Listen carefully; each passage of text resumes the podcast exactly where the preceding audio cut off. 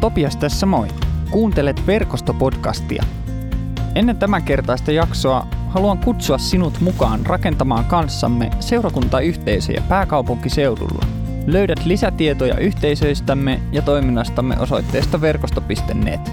Kiitos ajastasi ja nyt päivän podcastiin. Luukkaan evankeliumin luvusta 17. Jos teillä on orja peltotöissä tai paimentamassa, niin ette te sano hänelle, kun hän palaa työstä, käy heti pöytään, niin saat ruokaa. Ei, te sanotte, laita minulle ruokaa ja tarjoile se minulle. Kun minä olen syönyt ja juonut, on sinun vuorosi syödä ja juoda. Ei orjaa kiitetä siitä, että hän tekee mitä käsketään. Sama koskee teitä. Kun olette tehneet kaiken, mitä teidän on käsketty tehdä, sanokaa, olemme mitättömiä orjia, teemme vain velvollisuutemme. Panun kysymys, että miten viihdyn töistä, osuu hyvin äh, siihen, miten olin ajatellut aloittaa tämän puheen. Mä olin viime viikonloppuna kahden työkaverin kanssa ja 50 nuoren kanssa isosleirillä. Ja vietettiin siellä lauantai-iltana vapaata hengailuaikaa yhdessä. Mun työpari oli ollut juttelemassa ruokalassa muutaman nuoren kanssa ja häneltä oli sitten yhtäkkiä kysytty, että, että pitääkö hän työstään. Se oli hauska sattuma. Me ollaan tosi paljon viime syksyn ja nyt alkuvuoden tienoilla juteltu mun työparin kanssa siitä, että tykätäänkö me meidän työstä ja mistä me tykätään ja mikä on kivaa ja kumpikin meistä haluaa tehdä sitä työtä näillä kysymyksen esittäneillä nuorilla oli siinä kuitenkin syynsä, että miksi he tätä kysy. He halusivat tuoda esiin sen, että meistä näkyy se, että me halutaan tehdä sitä, ja meistä näkee sen, että me halutaan viettää nuorten kanssa aikaa ja olla nuoria varten. Tähän palaan vähän myöhemmin. Tämä raamatun kohta, minkä mä äsken luin, ei ollut helpoimmasta päästä, kun lähti miettimään ansaitsematonta armoa, mikä on tämän sunnuntain aihe. Se herätti mussa ainakin itsessä aluksi vähän epäluuloa. Mä mietin, että pitäisikö mun ihan oikeasti vaan tehdä ja tehdä ja tehdä.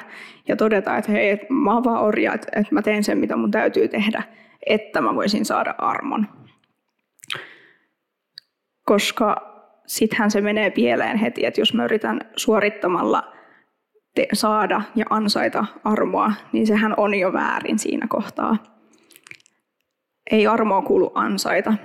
Galatalaiskirjeessä, joka näkyy kohta toivottavasti myös tuolla, sanotaan mun mielestä hyvin. Yritänkö minä tässä vakuuttaa ihmisiä vai peräti Jumalaa? Yritänkö olla ihmisille mieliksi? Jos yhä yrittäisin olla mieliksi ihmisille, en olisi Kristuksen palvelija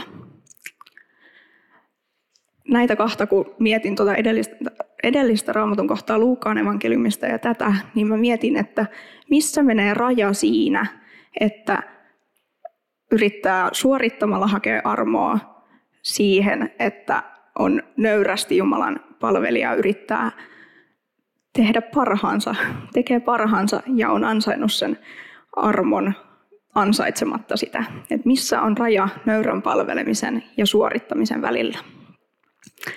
Luen vielä sen edellisen evankeliumitekstin lopun uudestaan. Mä kiinnitin erityisesti siihen huomiota.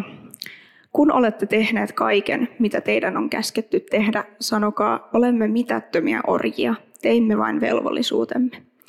Tämä oli uusimman Uuden testamentin käännöksen 2020 mukaan, kun taas 1992 käännöksessä, joka kanssa näkyy kohta, sanotaan, että me olemme vain arvottomia palvelijoita.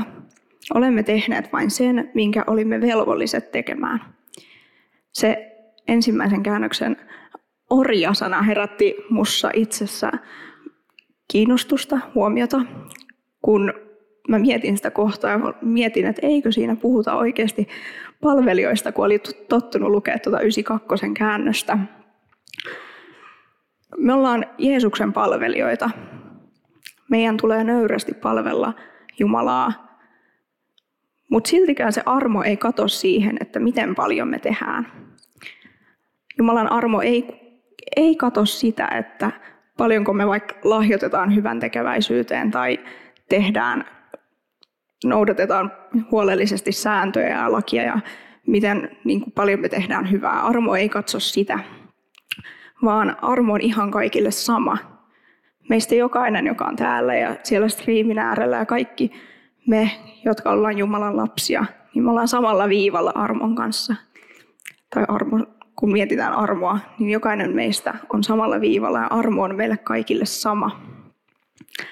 No, miten se keskustelu leirillä nuorten kanssa liittyy tähän kaikkeen? Mä tosissaan teen töitä lasten ja nuorten kanssa. Ja niin kuin mäkin haluan todella olla nuorten kanssa töissä, niin mä aloin miettimään, että niinhän se Jumalakin haluaa olla meidän kanssa töissä. Jumala haluaa tehdä sitä työtä meidän kanssa ja meidän puolesta. Jumala haluaa viettää meidän kanssa aikaa ja haluaa, että me vietetään hänen kanssaan enemmän aikaa. Ja Jumala pitää siitä omasta työstään. Eihän se muuten pitäisi niin paljon huolta omistaan, niin hyvin huolta.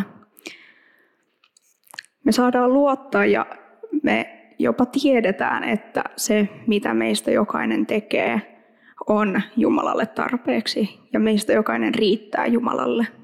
Ei meidän tarvitse tehdä enempää kuin mihin me sillä hetkellä pystytään. Ei tarvitse suorittamalla suorittaa. Jumala haluaa viettää meidän kanssa aikaa. Eihän muuten olisi antanut Jeesustakaan ristille kuolemaan meidän kaikkien puolesta, jos ei hän oikeasti välittäisi meistä. Pienoisevankeliumiin se onkin kaikki tiivistetty. Jumala on rakastanut maailmaa niin paljon, että antoi ainoan poikansa, jotta ei yksikään, joka hänen uskoo, joutuisi kadotukseen, vaan saisi ihan kaikki sen elämän. Sen sijaan, että me suorittamalla yritetään hakea Jumalalta armoa, niin mun mielestä meidän pitäisi rukoilla Jumalalta viisautta siihen, että me voitaisiin nähdä se tie, minkä hän osoittaa meille. Jumalalla on meille kaikille suunnitelma, ja se voi olla aina välillä vähän vaikea nähdä omassa elämässä, mutta silloin kannattaa rukoilla, että meidän silmät avautuisi sille, mitä Jumala yrittää meille sillä hetkellä sanoa ja näyttää. Pyytää viisautta siihen, että me nähtäisiin se näkymätön raja sen suorittamisen ja sen nöyrän palvelemisen välillä. Pistetään kädet ristiin ja rukoillaan. Rakas isä, mä haluan kiittää siitä, että, että meistä jokainen voi luottaa arvoon ja siihen, että se mitä meistä jokainen tekee riittää sulle. Se riittää sulle tänään ja se riittää sulle huomenna ja ihan jokaisena meidän elämänpäivänä. Sä näet meistä kaikki, ihan jokaisen. Sä näet, miten me ollaan keskeneräisiä ja miten me tehdään myös virheitä ja kohdellaan itseämme ja toisiamme vastoin sitä sun omaa tahtoa. Kiitos siitä, että kaikista pahoista teoista ja ajatuksista huolimatta oot luvannut rakastaa meitä. Meistä jokainen saa kasvaa ja oppia ja kehittyä. Ja me voidaan aina luottaa siihen, että sä annat meidän kaikki synnit anteeksi. Me saadaan olla rikkinäisiä, me saadaan tulla rikkinäisinä Jumalan eteen.